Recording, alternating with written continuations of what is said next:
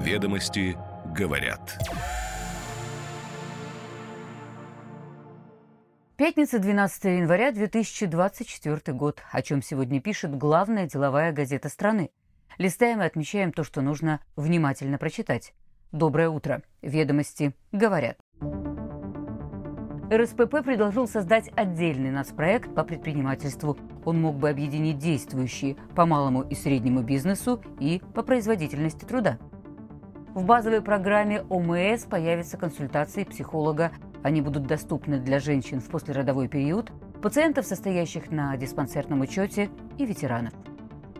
Турецкая лира в очередной раз обновила исторический минимум. Девальвация, вероятно, продолжится, пока замедление инфляции не станет устойчивым. Банк России возвращается к операциям на валютном рынке как агент правительства. Регулятор продаст больше юаней, чем ожидалось, и окажет дополнительную поддержку рублю.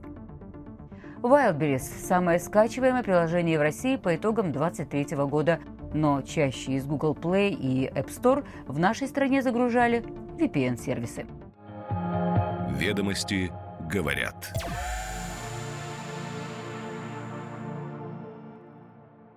Российский союз промышленников и предпринимателей собирается вынести на обсуждение в правительство вопрос создания отдельного нацпроекта по предпринимательству, который бы комплексно решал проблемы бизнеса.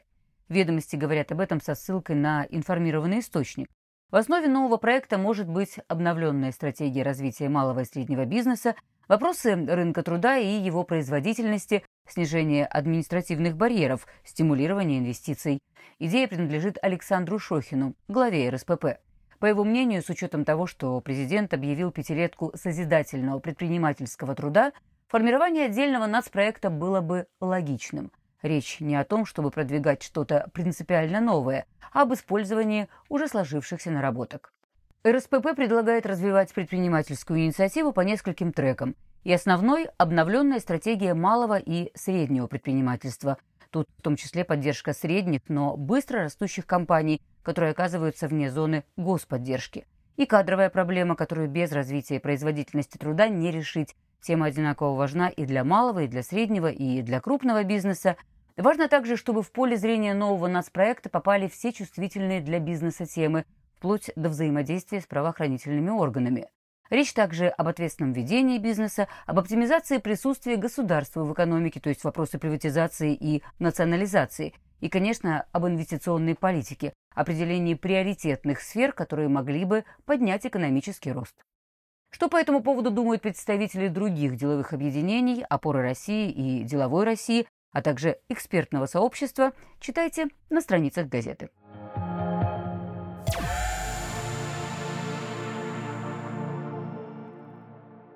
Базовая программа обязательного медстрахования с этого года будет включать консультации психологов. По направлению лечащего врача к ним смогут обратиться пациенты, состоящие на диспансерном учете, ветераны боевых действий, а также женщины во время беременности, родов и в послеродовой период. Об этом говорится в утвержденной правительством программе бесплатного оказания медицинской помощи на ближайшие три года. Послеродовая депрессия, по данным Всемирной организации здравоохранения, затрагивает от 10 до 20% всех женщин. В России официальная статистика не ведется, но по оценкам психологов сталкиваются с этой проблемой от 15 до 45%. Более того, до 80% женщин в период беременности и после родов могут страдать и другими нарушениями психического состояния, например, тревожным расстройством, психозами, выгоранием, что влияет на развитие психики ребенка. У посттравматического стрессового расстройства, которым часто страдают ветераны, своя специфика. Это может привести к депрессиям, развитию алкогольной, наркотической зависимости. Такие пациенты часто страдают бессонницей, ночными кошмарами и флешбеками. Ну а в перечень заболеваний, при которых устанавливается диспансерное наблюдение, входят хронические вирусные гепатиты Б и С, сердечная недостаточность, ВИЧ, новообразование, хроническая обструктивная легочная болезнь, болезнь Крона и многие другие. Эксперты отмечают, что сама идея с помощью психологов хорошая, но квалифицированных специалистов сегодня недостаточно.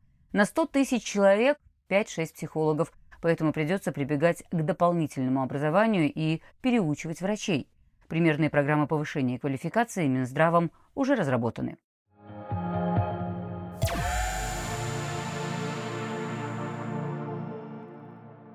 Курс турецкой лиры накануне утром впервые в истории превысил отметку 30 за доллар. Аналитики ожидают дальнейшего ослабления турецкой валюты.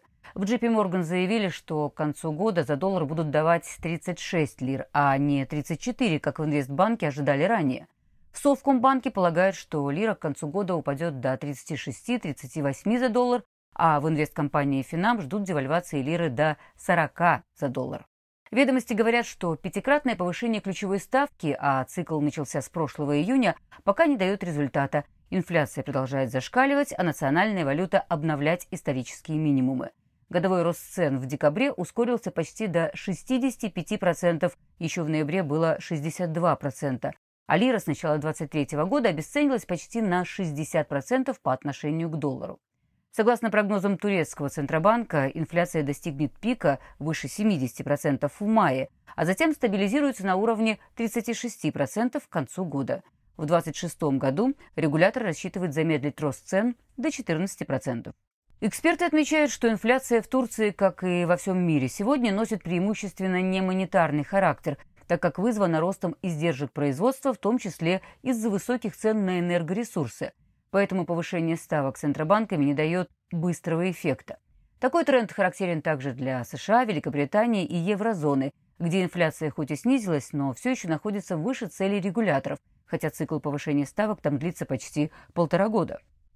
Среди фундаментальных факторов ослабления лиры аналитики называют устойчивый внешнеторговый дефицит, Политику властей по повышению внутренних цен на топливо вслед за падением национальной валюты, постоянное значительное повышение зарплат госслужащим, а также повышение коммунальных тарифов.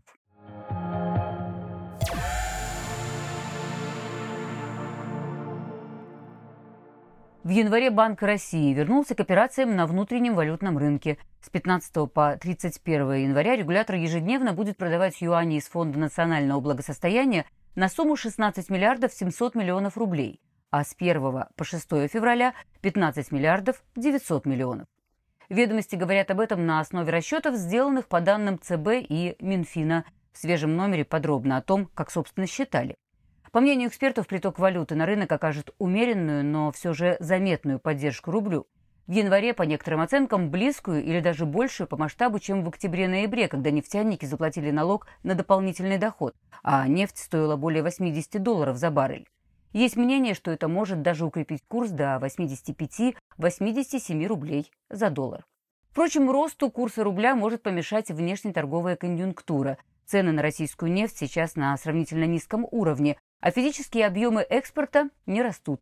Поэтому аналитики не исключают, что увеличение продаж Банком России скорее застрахует рубль от риска ослабления, чем приведет к его существенному укреплению. В этом случае рубль выиграет от силы 20-30 копеек. Дополнительным разовым фактором роста курса может стать квартальная выплата НДД нефтяниками. Компании будут продавать больше валюты, чем в декабре.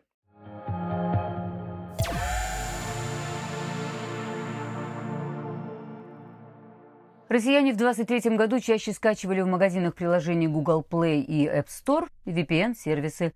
Топ самых популярных приложений возглавил Marketplace Wildberries, который опередил прошлогоднего лидера мессенджер Telegram. Такую статистику ведомостям предоставила международная исследовательская компания Data AI. Данные подтвердил представитель аналитической платформы Sensor Tower. В статистике учитывалась оценка первых загрузок на устройство без учета обновлений и повторных скачиваний того, что ранее было удалено из телефона. Российский рынок мобильных приложений остается шестым по размеру в мире. Он вырос на 1% в общем объеме скачиваний игровых и неигровых приложений. Сделали это пользователи из России больше 5,5 миллиардов раз. Категория VPN-сервисов выросла на 3% до 160 миллионов скачиваний, то эксперты объясняют недоступностью без этих сервисов многих иностранных социальных сетей. Wildberries в 2023 году лидировал в России по количеству загрузок. Приложения в Google Play и App Store скачали почти 30 миллионов раз, отмечают в Sensor Tower. На втором месте Telegram, а далее доска объявлений Авито. Среди соцсетей первый по популярности – TikTok. Data AI не раскрывает данных по отдельным приложениям, но указывает, что на четыре основных российских маркетплейса, а помимо Wildberries это еще Озон, Мегамаркет и Яндекс.Маркет, пришлось 63 миллиона загрузок, что на треть больше, чем в 2022 году. Экспертов это не удивляет, и в других странах крупные интернет-магазины, один или несколько, сегодня лидеры по скачиваниям.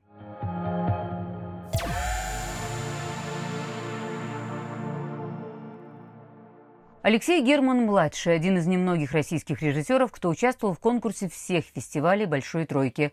Первые его картины «Последний поезд» и «Гарпастум» начали свою жизнь в Венеции, три следующих «Бумажный солдат», «Под электрическими облаками», «Довлатов» в Берлине. Наконец, в рамках каннской программы «Особый взгляд» состоялась премьера «Дело». «Воздух» – новый фильм Германа-младшего отличается от предыдущих. Это масштабная военная драма о летчицах Великой Отечественной – работа над которой заняла почти пять лет. В октябре прошлого года «Воздух» был показан в конкурсе «Токийского смотра» и 18 января выходит в российский прокат. В пятничном интервью «Ведомостям» Алексей Герман-младший рассказывает, каково режиссеру авторских драм снимать высокобюджетное кино, а также рассуждает о том, чему опытные актеры могут научиться у массовки, почему молодое поколение профессионалов внушает оптимизм и что мешает развитию в России жанра фантастики. Ведомости говорят.